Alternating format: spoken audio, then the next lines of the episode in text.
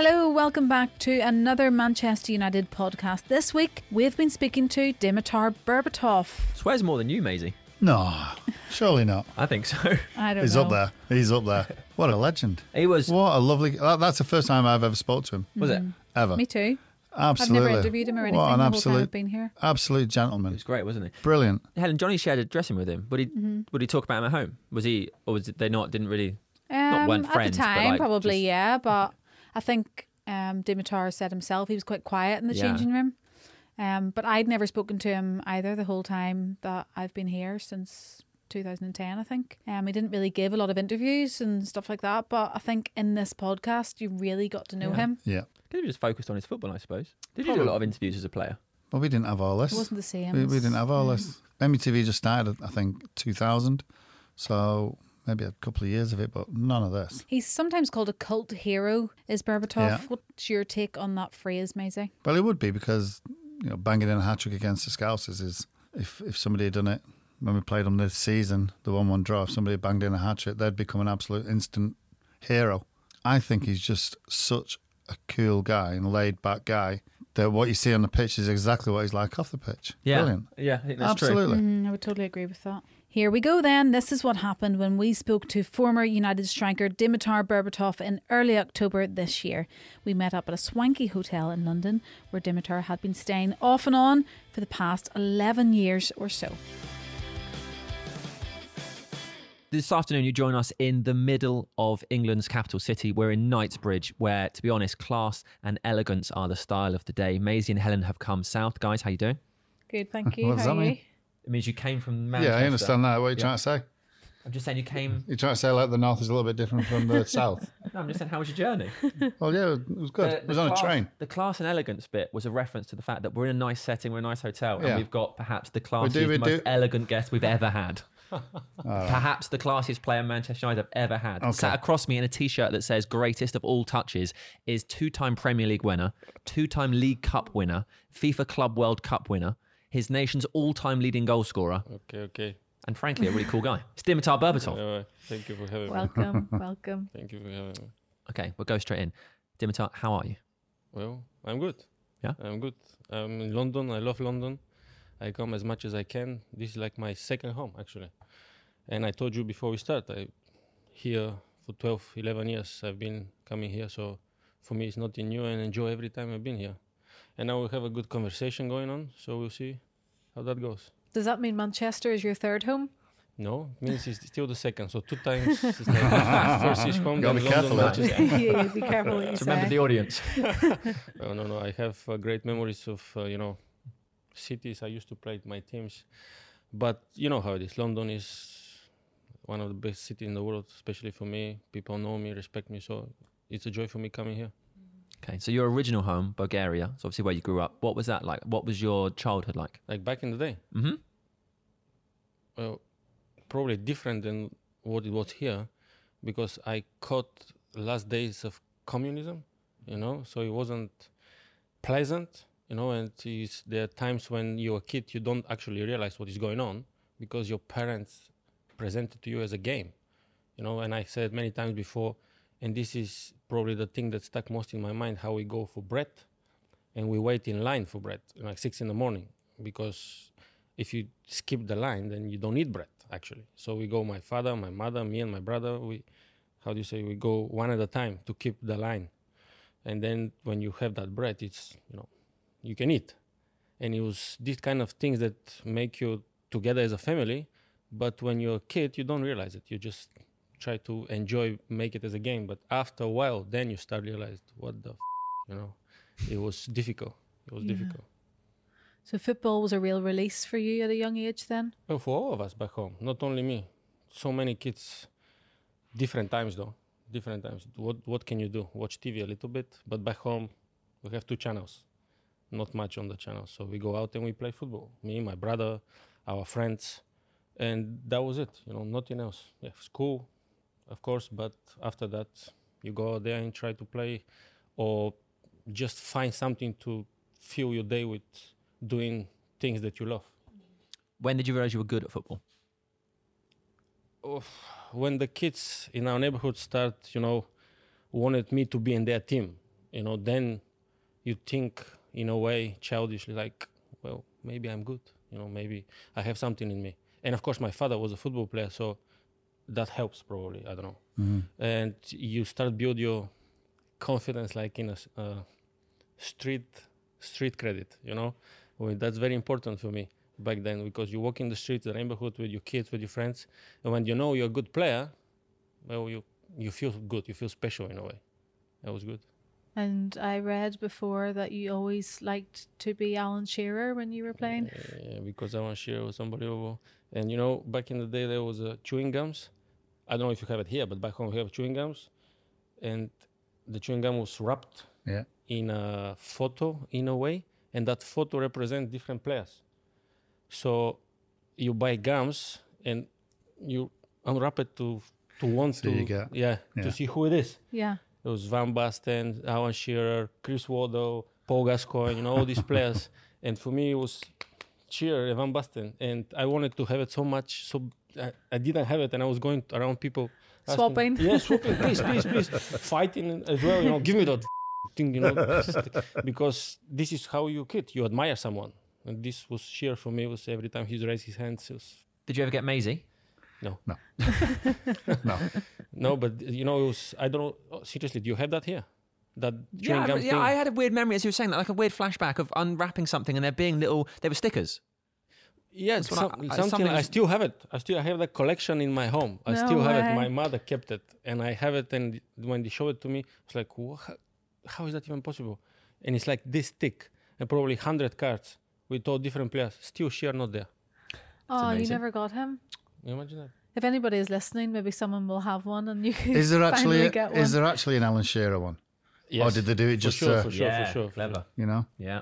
No, no, there, there was. I'm sure there was. But you know, back in the day after that, I met Alan Shearer, so it was Yeah. like worth yeah, yeah. everything. so you got the life size one. Yeah, exactly. and then you got older and you joined your first club. Tell us about that. What was that like when you thought? Did you think I've made it? my first club is my my home, my uh, where I was born. You know, uh, and I didn't actually join the first team. I was in the junior team, under 18 or something like that. And we are going to different places to play football. And I play always with with my not with my group, but the group that is older than me, because my father said Yeah. it's going to be beneficial for you. Well, they slap you, they kick you, they push you on the ground, but it's going to be good for you. You know yeah, how yeah, it is. Uh, you moan, you cry. Well, I want to go to my group. No, no, no. You stay there. You see after a while that it's going to be beneficial for you because you man up. Stronger. Yeah, Yeah. you get yeah. stronger more easily. So that was really helpful for me, even if I don't realize it, and it helps me to, you know, to get to that life lessons that you get a bit sooner than other other player that they play with their age. And after that, you know, everybody have problems. You have that things that you have difficulty fitting in your team, or someone didn't appreciate what you have. That was especially the case with me, and I needed to change my environment so I can succeed in a way because I wanted to be a football player. And then I moved to the big city, to Sofia. Did you think when when growing up because of your dad being a footballer as well, did you think ever at any moment that you was being spoiled by the coaches because of your dad? Yeah, yeah, for sure, for sure. You have- jealousy? yeah, you have that, but you can use it to prove them wrong in Yeah. And that's why I it was really important for me to have this recognition of my own. Yeah. Like say, yeah, Berbo is a good player. It's not because his father was a football player. Mm-hmm. And you know, after a while, I overpass my father, football wise. You know, which is a great thing, and every parent probably wants to see that that his kid succeed uh, Yeah. over, you know, and go, and go to do great things. But he was he was exactly like that, like Mm-hmm. that. And me, I also when I see a kid and his parents a football player or something like that, I would I'll have the same reaction. Yeah. You know, it was purely human reaction probably. I don't know. But then after that, you see this boy have a quality. You're like, okay. Was he tough, your dad on you?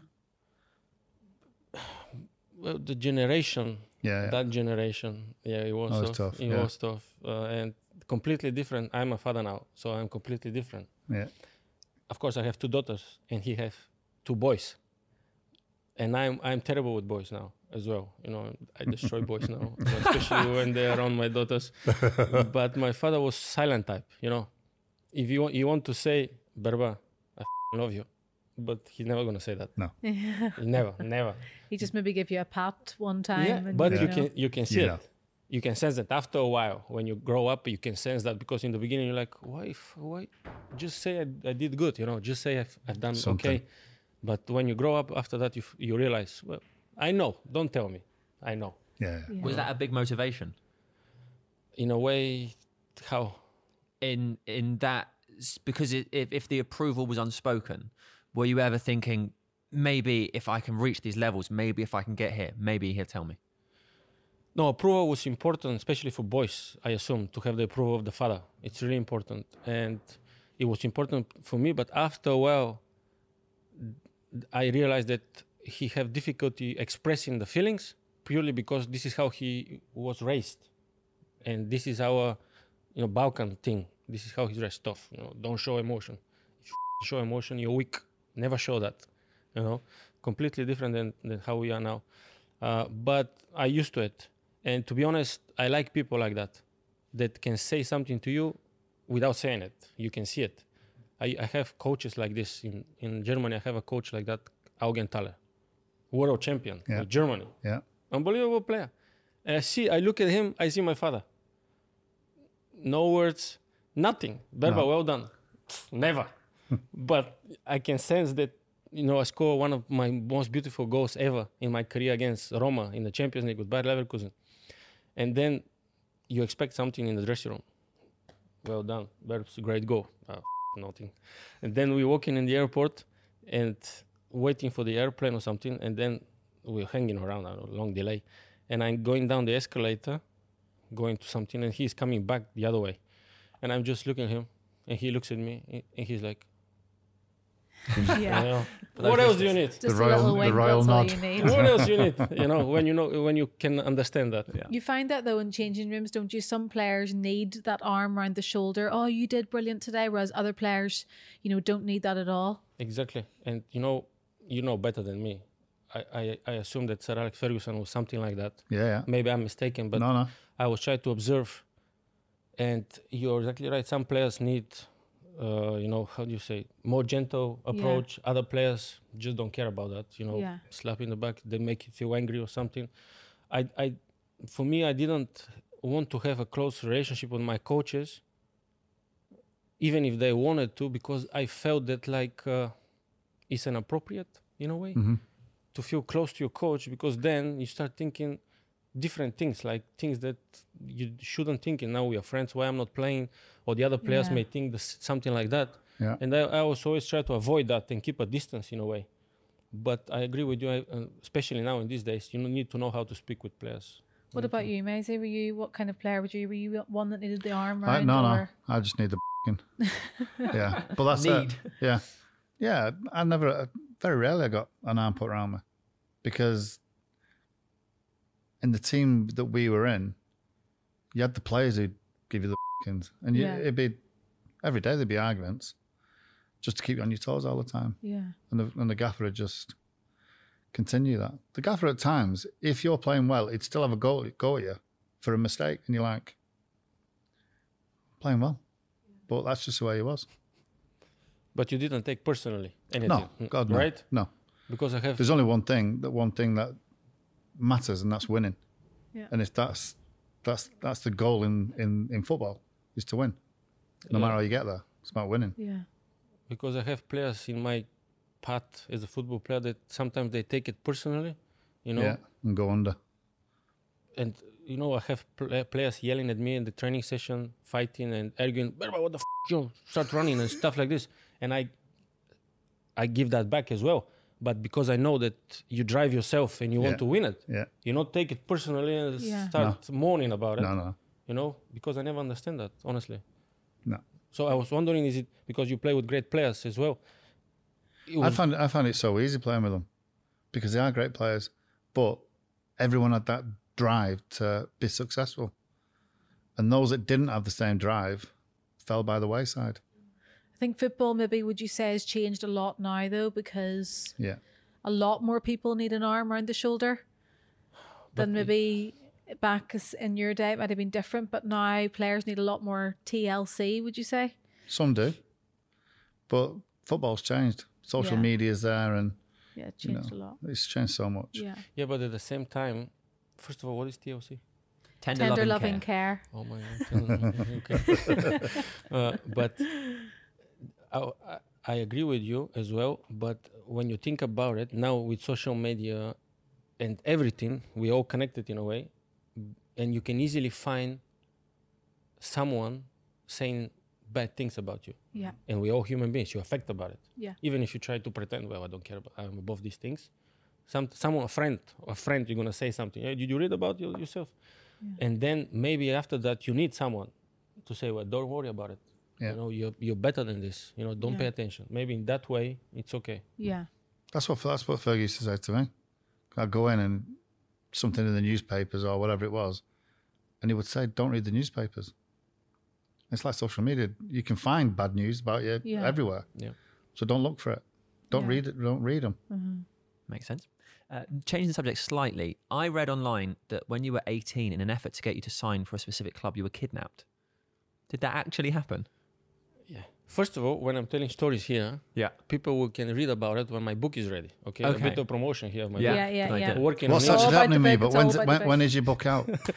working on it it gets frustrating from time to time because it's so difficult to as i told you guys before to translate it from my language to english Yeah. we keep the the the, The sarcasm yeah. the humor the irony everything that our language have because some words you just don't have in english but it's gonna come soon to So answer give you- us some exclusives. to answer your question because that story is in the book actually you know uh, it, it was kidnapping kidnapping not it's not it's a big word but back in the day this is how people back home used to do business. This is how it is. The thing is that when you're a young boy and you're naive you trust the wrong people. So i have a player who used to play with my father. He used to play with my father. I know him. So i'm safe right he say, "Come with me. I need to introduce you to players, to to people." So I jump in the car. We drive. He dropped me at the restaurant, and he said, "I'll wait for you. I'll drive you back." I go inside, and I see, you know, this Big kind of a man sitting on the table. Behind him, another four the same size. Oh. Take a seat, and then he started talking about how he represented uh, someone else who is in charge of a different club, and they want me, and they give me more money and stuff like this. And I, all, all, all I'm thinking is like that, that, you know, just I want to speak with my dad, you know. And he gave me a phone to call my dad actually, and I, and we don't have back then these kind of Yeah. phones. Yeah. So if someone is at home, you you hope that they can pick the phone. yeah, yeah. You know, it's like please, please, please. And actually, my mom picked up and I was started. "Hey, I'm here. They, they they took me here. I don't know where I am. You know, it's like and she's like, calm down. I give you your father. And then I explain everything. And because we're a small country, most not that we know each other, but you can easily make connection with some with some people if you know how. Uh, and they, you know, reacted quickly. Come from my town to Sofia, spoke with the presidents of both clubs, and they figured it out. And they let me go in the end. So, but it was a bit frightening. No Yeah. guns. Yeah, I'm sure. No I guns. didn't- I didn't know what is coming, happening. And interesting story, yeah. Yeah. But after that, people start to. What if you said no? Well, I did say no. Actually, I said, well, I feel good in my club. I don't want to come. But we give you more money. You're gonna play more and stuff like this. And you're naive, bro. You're purely driven by your desire to play for your club that you love, and Yeah, you, yeah. you're gonna say no. And you're 18 at this time. Yeah, 18 Wow. and And then years later, didn't Sir Alex kidnap you? Because I've heard he bundled you in the back of a car boot to get you you know, to Manchester United. backseat. but it's- Was backseat, the same- the The back seats were down. but then the the same situation because you don't know what to say. You know, you. Yeah, greatest but you don't want to say no to that one. No, you know, so but what do you say? You drive in the back, and I'm like, kid, like sitting and what do I say? I'm looking at the man, my my agent. What, what do we say? what So what happened? How did that happen? How did he came to meet me? Yeah, yeah. How did it come to you being hiding in the back of that car? No, he come to meet me when we signed, and I was sitting there, and he's driving the car. So what do you say to break the ice?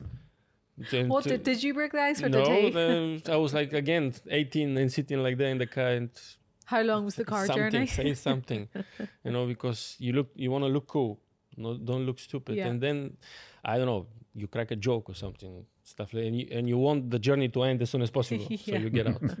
you know, normal stuff probably.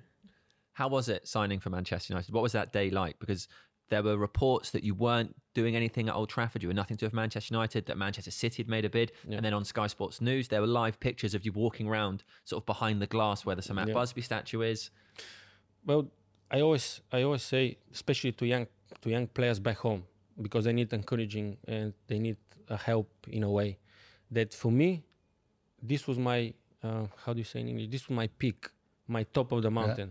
My personal success was was this one to sign with Manchester United. Yeah. Other players have different success, a lot bigger than me. But for me, this was my personal top. You know, and when I sign it, and I go to my room after everything was finished, and I was so exhausted, but I was so happy. You know, because I worked so hard for all this, and I'm coming from Bulgaria, like Yeah. small country, and to uh, to go to Manchester United, the biggest club in the world, for me, it was like, well, Berbs, we made it. You know, this was unbelievable for me, honestly. Quite a change from the boy that used to queue up for bread. Yeah, it, it is, and but this can can help you a lot. Appreciate Yeah, what, when what you you don't have. have. something, and then when you have, you know. And I always try to. Uh, my daughter is still very young, but try to make them difficult for them sometimes to appreciate what they have and how it is with when you don't have. There will be women. and for women, sometimes it's more difficult than men, so they need to be stronger as well. Yeah. So when you arrived at Manchester United, how long did it take you to settle? Because sometimes it takes people, you know, a long time to settle. I know you weren't moving from a different country; you were moving just Yeah. a city. But did it take you a long time, or were you happy Well, straight away? In a way, both is, is right because uh, you go in the dressing room full with winners. And again, probably if I go back, this is one of the things maybe I would like to change slightly because I was, and I'm probably in a way still really private. You know, sometimes difficult to make a connection, a con- strike a mm-hmm. conversation. So you know, you have you have some players go in the dressing room. They've been there like 100 years. They, you're the Yeah. new players. They're coming high fiving, you know, players. But I was completely opposite. You know, just shy and again, what do I say? How do I fit in? What if I feel stupid or some like that? You know, when you're saying, and it helps when you have someone from your region, like Vida was a Serbian, Yeah. and I Yeah. speak Serbian. I have no problems. So this can help you a lot because you feel connected already with someone. Yeah. Uh, but of course, you need to fit in in a way, and I I feel strange com- speaking because you know better than me how it is when you go in a dressing room full of winners, and especially after my first medal, I'm at home, you know, going like this, and then stop in a minute like, well, Giggs have probably 102 medals, and I have one, and then you That's see exactly how I felt. That's exactly because I come from Blackburn, and Blackburn missed out winning the league. Then Blackburn won the league when I joined United, and I'm thinking, I've I've missed out. I've missed out. But then the first time you win the, you know, a trophy, we won the Premier League. Then we- we beat uh, Liverpool in the FA Cup final. You're like absolutely buzzing like mad, and exactly what you say.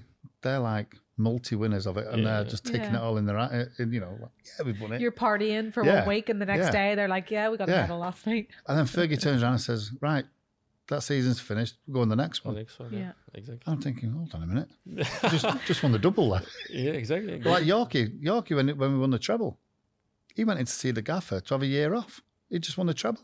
he wanted a year off. What a year off, so he could go around celebrating.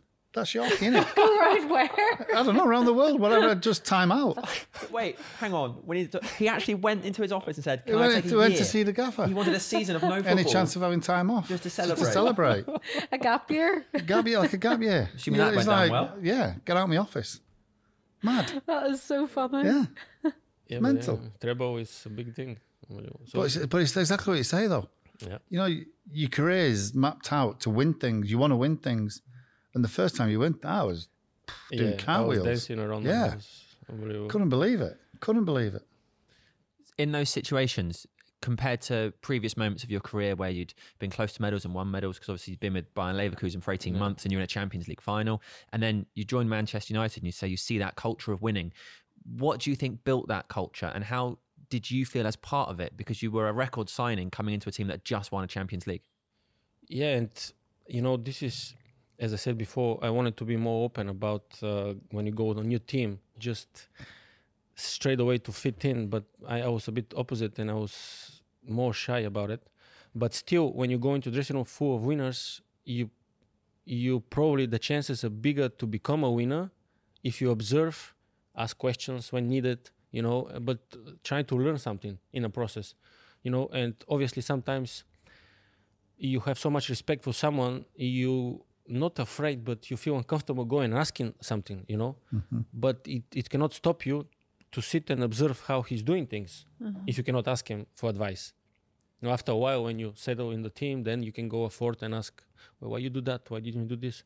And then in the process, by seeing how these players work and win games, you want to be part of this because you are in that environment. So you need to adapt and fit into the environment of mentality and winning. If you don't, it's gonna throw you out probably. You know, it's not gonna the, that that uh, environment is gonna fit to your standards. It's the other way around. You need to fit into that dressing room full of winners, and of course you need to have big ego. So all the players Yeah. have big ego. So you need to, if if if needs be, to defend yourself. You know, if someone tries to provoke you to see what you're made of, you need to stand up to that and say, well, wait a minute, okay, you're a big winner and everything, but you know, we are the same team and stuff like this. Did that happen? Well, of course, having probably more than in your mm-hmm. period of time mm-hmm. when you when you drive purely of players that want to win and everything. You know, and Rio was screaming at me all the time. Well, you better about this and that, you know. But of course, then you start listening and say, Rio, f- off. But you do that, you know, purely because you're in the same team and you want to win. Mm-hmm. You want to win, and it's very important. Don't take it personally, as you said before. Yeah. Otherwise, why are you there? You want to learn from the best. It must have been um, obviously you'd been at big clubs before United, but making your debut against Liverpool, what did that feel like for Yeah, I you? was shitting myself, honestly. honestly. And, and Did you did you understand the rivalry beforehand? Or No, to be honest, no. Another game for me, uh, and I always try to approach the games, even with Spurs and Arsenal, like another game. Not overthinking so much. Yeah. Yes, big teams, big players, but still, you you win it, you lose it, you, you try to do your best. But in that Liverpool game, Sir Alex is coming. I'm tying my shoes, and he's like, "Berbs, let me introduce you to Sir Bobby? S- s- to Sir Bobby, yeah. And I'm like, what the f- boss? I'm trying to concentrate here in the game. Don't need any more pressure. Yeah, yeah, yeah, Come on, i- i- is that the right moment to do that? Thinking, not saying it. You know, it's like nice to meet you. You know, big honor and stuff. But uh, you know, and that's it. But uh, thinking in the game, how to Yeah, yeah. to do something in the game. This was a funny story, but then you s- switch and try to think about the game. And in the end, it didn't finish our way. We lost 2 1, I think, if I remember correctly. But I was nervous before that because my dream was coming true now and standards are high and you need to keep up to that. And, you know, I was, I was really nervous. Mm. Years later, though, you'd be the first man in what, 68 maybe years to score a hat trick against Liverpool? Yeah, that was nice feeling. That was nice feeling. Still, didn't know about that before the game, obviously. Yeah. They didn't know. And still, you know, I score hat tricks before that, obviously. But because it's Liverpool, if it was like someone other team, it's not going to be a big deal. But because it's Liverpool, obviously, uh, how do you say, the weight is on the goals uh, is more important. And people remember that overhead kick most of the time. But for me, the, the next goal with the head is the one that won the game because it was the three points. And then I feel good, to be honest. I felt good. Didn't show it. Didn't show it. But inside, I was like, well, yeah. How did you celebrate evenings like that? Well, I'll Just tell you at another home with funny your story. family? Another funny story in the book, which is coming. Okay. Okay. Yeah. Uh, Still go, waiting for the release date on this, or roughly when it's going to be. Christmas time, is it? well, around that. Yeah, yeah, perfect. Driving with my car home after the game, half an hour when I go home. This after Liverpool game? After Yeah. Liverpool, rem- reminiscing about the game. You know how it is after Yeah. the game, thinking, what did I do wrong? What I can do better next time? Smiling when you remember the goals you score. You feel good. You feel good. Listen to the music. Maybe you want to do another round around with the car. Just feel good. And then I go home. You know, my my wife was there, and I think I, I already had my first kid, and like starting to say, well, the king of the world is coming home. You know, good, my king. But now go out there and throw the trash away. Yeah. Okay. Yeah, So straight you, back to earth. yeah. So you take the trash, but still smiling though. you take the trash, throw it away. I, I guess these kind of things can keep you grounded Yeah. in a way. Yeah, You know, even you can afford to smile what you've done, but you have someone next to you who can she appreciate what I've done as well, but maybe she knows how to treat and say, okay, next game maybe is coming, so now go. Take Yeah, the her trash. priority Yeah, yeah. is the rubbish. It's Of not you Yeah. when Of it's Sort scoring your goals. daughter. I always try to think and keep me grounded because actually my father every time used to tell me story of players much more talented than me who were growing up but because of bad choices or we, we Balkans like like life too much money and girls and stuff like this they gone the wrong way and after a while disappear you know so How would how would you describe your your type of style of play? I don't know just I, I I had my own style I I didn't change. I change think it was always my career. compared to Eric Relaxed. Yeah, I would say relaxed. But we look relaxed, but it takes a lot of effort to be relaxed. to be relaxed. Yeah. Honestly, uh, to can stop Yeah, the much ball. harder to look relaxed. Yeah, and it everything starts when you're young. To be honest, even if you don't realize it. Back home, I have a ball when we used to kick around, but I don't know why. I go even if the kids don't want to play with me. I take the ball because you're still small. I throw it. It doesn't matter how high, and then try to control it with my foot. I don't know why. Honestly, I didn't know why. I just I just do it. And when it's cold, you do that all the time. Your eyes start to uh, Cry. Yeah. yeah, Yeah, you know how yeah, yeah. You, you go like this, but you continue to do that. And you get from early age that I'm telling you that because people ask me, how do I have my touch on the ball? And that's how you start from early age, and then it becomes a habit. Then you develop it, then it, you unlock it, and it's Comes natural. it's natural. Yeah. Yeah. It- it- but you need to work on it as well. Yeah. And people loved it. In 2011, I think, the International Federation of Football History and Statistics said you were the most popular player in European football. What? Yeah, that's true. I don't believe that. It's true. it's true. But also, I mean, even when you were at United, some people would be critical because what they saw as your reading of the game, Yeah. because you weren't running around headlessly, they saw it Mm. as laziness. Did that annoy you? Uh, at a point, sometimes yes, because some people just don't understand.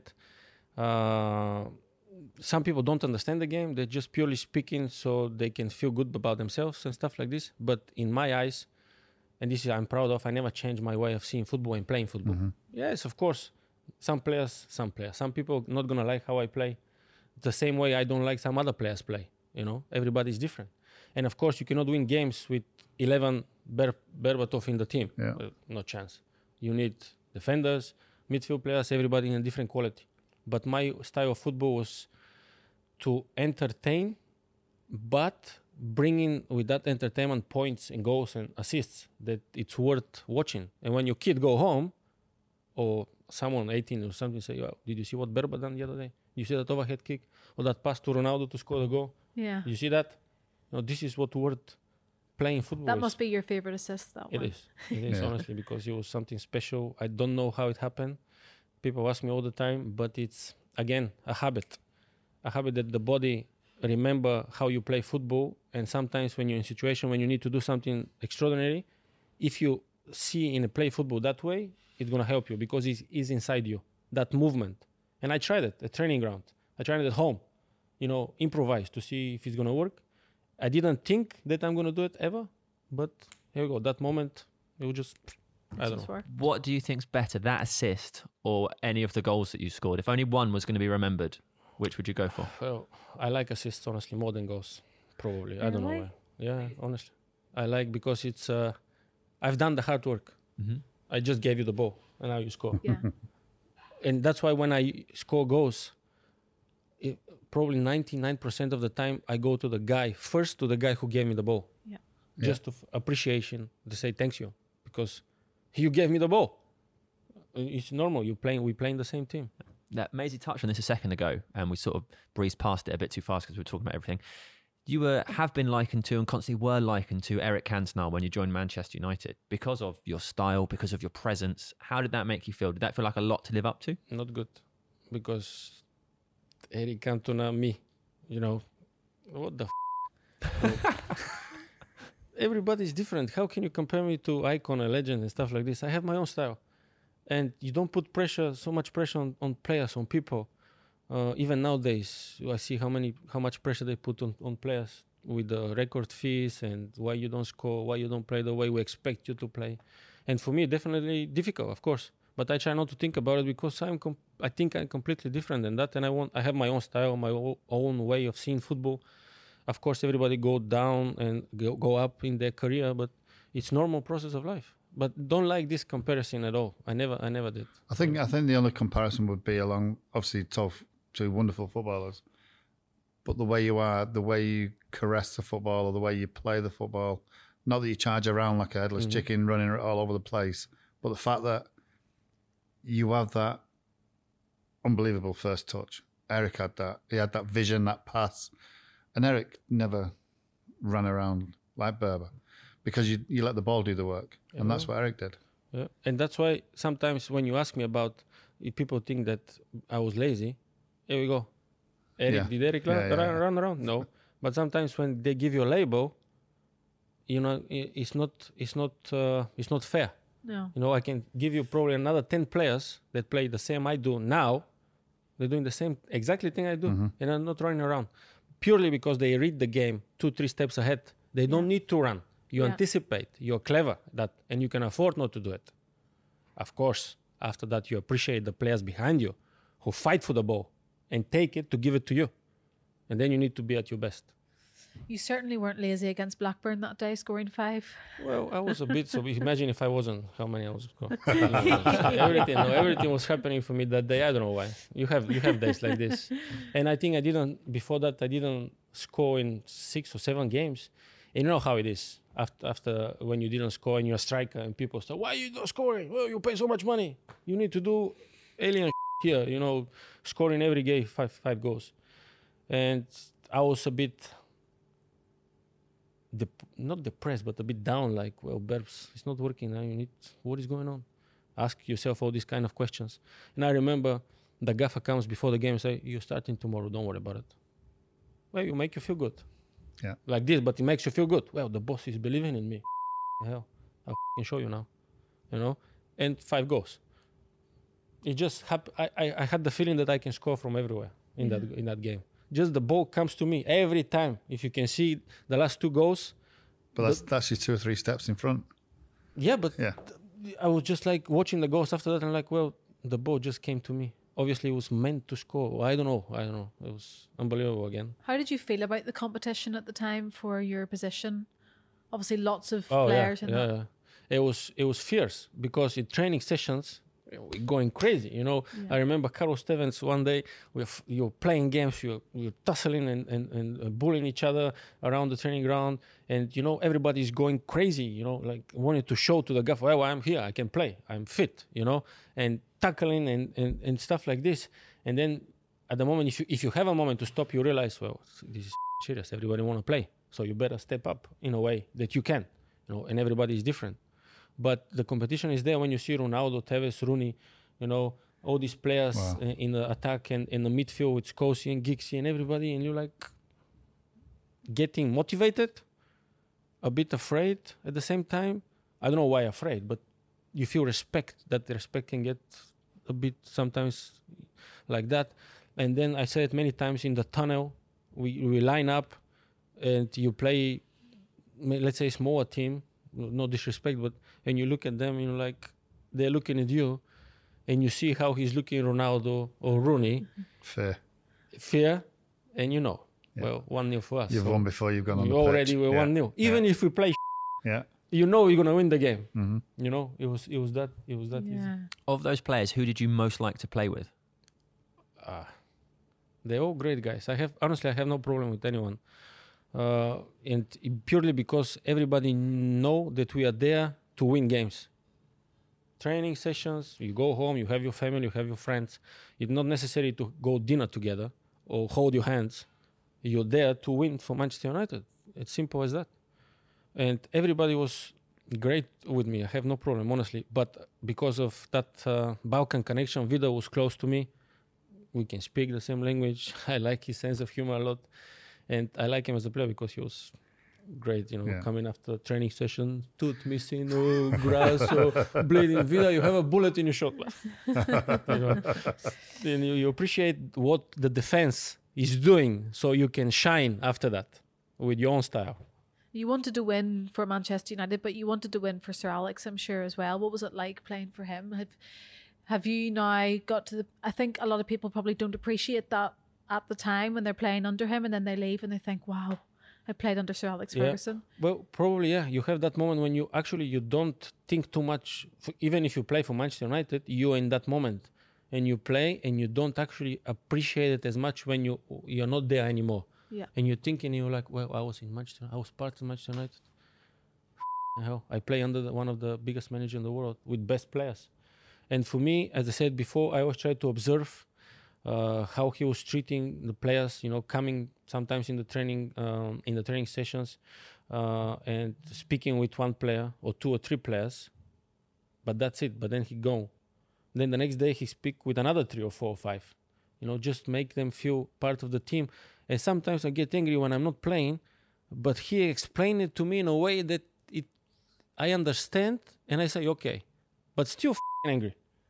Yeah, But he said, "I need you in six weeks for that game," and you Yeah. think I'm so important, yeah, and you think you're important, but then you're like, "Oh, I'm not playing for Yeah, six not- weeks." and, and this manipulation is how you're a good coach because you need that with the players. Yeah. yeah, You need that with football players. You need to know how to manipulate them uh, in that way that everybody feel important, even if he doesn't play. To feel part of the team when you go into the pitch, he kills for you. You know. And of course, I've been there only four years, more times. You have players who've been there more than me. They know better than me. You know. Uh, but from what I understand, I have I have also my journal. I put in my training sessions and just things that I, I saw. Uh, you you you can learn a lot. I don't know if these kind of things are now working these days because football is constantly changing from Yeah. yesterday to now. Yeah. But still, sometimes uh, old school ways, if you know how to put it in a new ways, can help you in in I don't know some sometimes. Okay. I hate to say this, but we're starting to run out of time. So I want to ask before anything else, because we should talk about it. How did your exit from Manchester United come about, and how did you feel about it at the time? That I go. Yeah. Well, I feel of course I didn't feel good, and when you think about it, after a while, I had the option to stay for mm-hmm. another year. And was it the right decision to stay? Because you stay, you're Manchester United, biggest club in the world. But w- was I gonna play? Probably not as much as I wanted to, because I spoke with the gaffer. Robin van Persie was coming, Chicharito was there, Rooney. So where was I fitting in? I'll get a game, so two or maybe that. But am I gonna feel happy? I'll sit there, collect my fee and everything, but I wasn't gonna be happy. So I chose to go and play, where I can still love the game and play and show where I can. I still still can play football. I'm 31, but still can play football, and that's why I chose to move. And probably I'm gonna do the same if it's I need to repeat because the love for the game for me is always there. I need it. If I play, I feel alive. That's how it is, and it was back then. Was it emotional when you left? Of course, because in my time there, I felt that I go, I train, everything is taken care of. You just think about football. You play with the best players, against the best players in the Champions League. You win medals, titles. What what else do you want? Mm-hmm. Everything was great, but I, I assume that in every player life there comes a point when you need to go and stop and change clubs, and that was a, my, my moment. I didn't want to, but I wanted to play. So everybody goes through that. Yeah.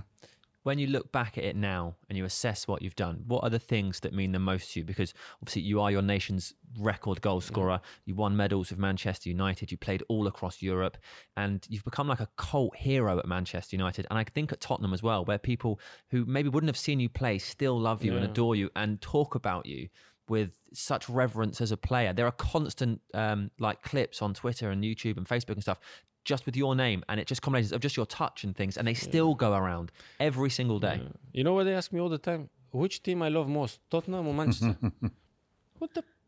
And I and I'm like, I try to be clever and say, well, It depends who is asking you, though. no, no, no. I have two kids, for example. I have two kids.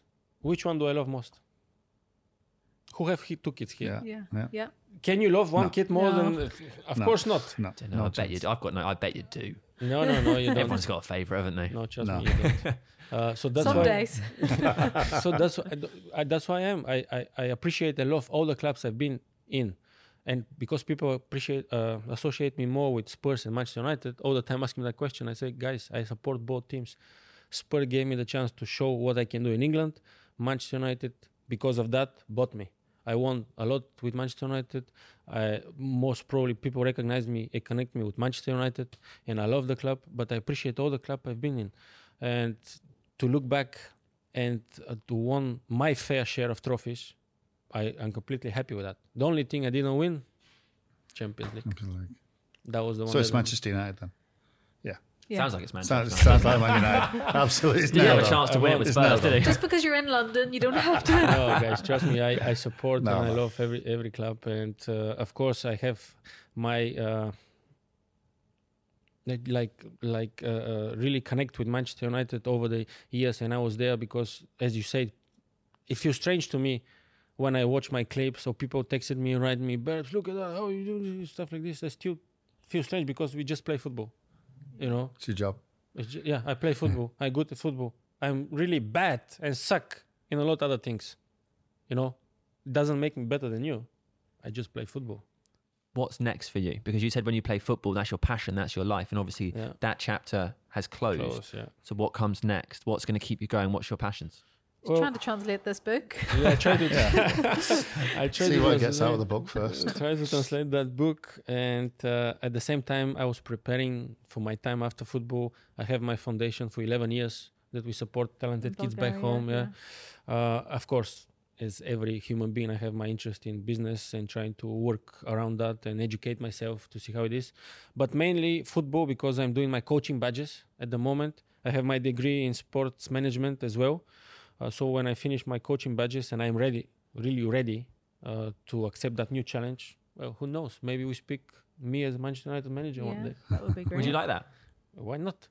Why not? I have my ambitions, and it will be great for again small country, East European, to go and coach in England one team because this is why most of my career is gone. So it's going to be great, and I'm working towards that.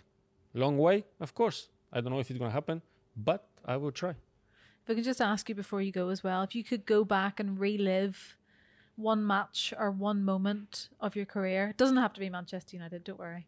We would like it to be, but what do you think that you would choose?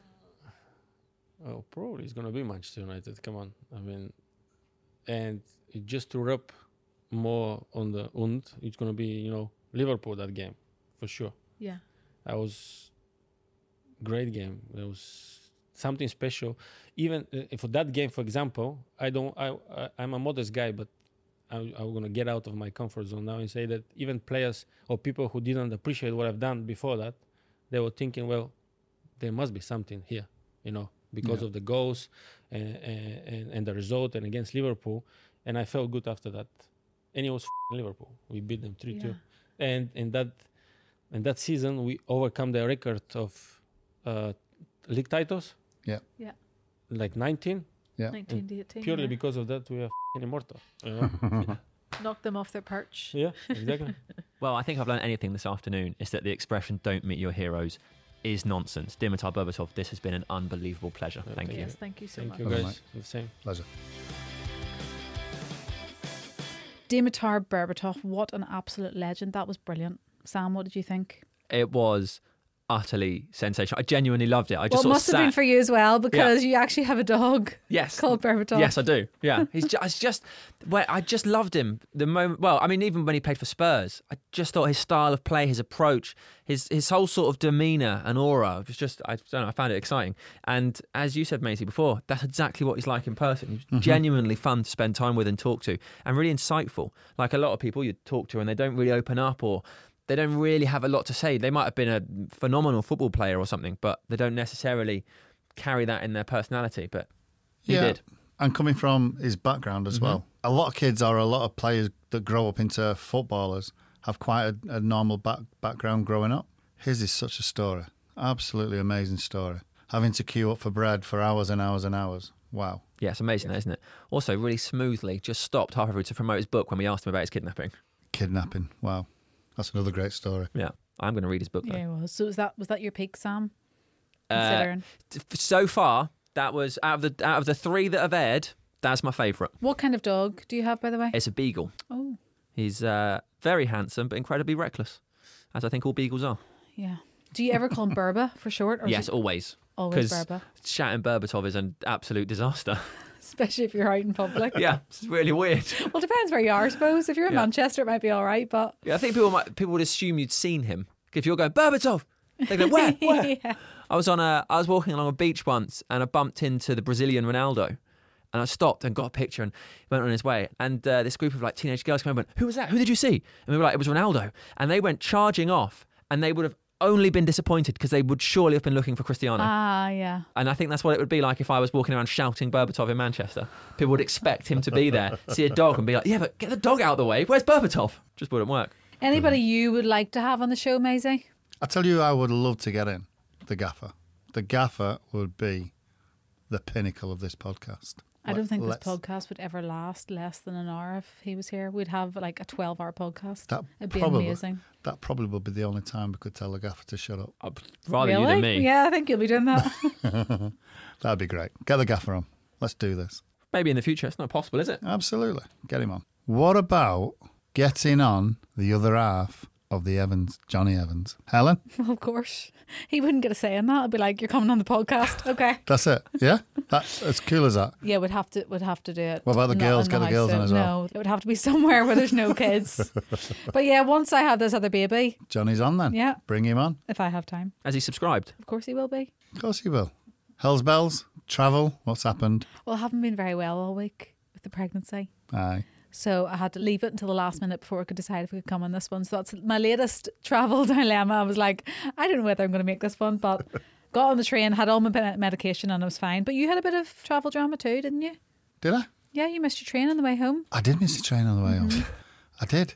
Yeah. Did you make the event though? I did make the event, yeah. Because was we just got a text saying we missed the train, but I don't think any of us Yeah. actually asked you if That you made just- the event. We weren't bothered about that. I was just I said, Where does this train go? Did it go to Shrewsbury? She said, Yes.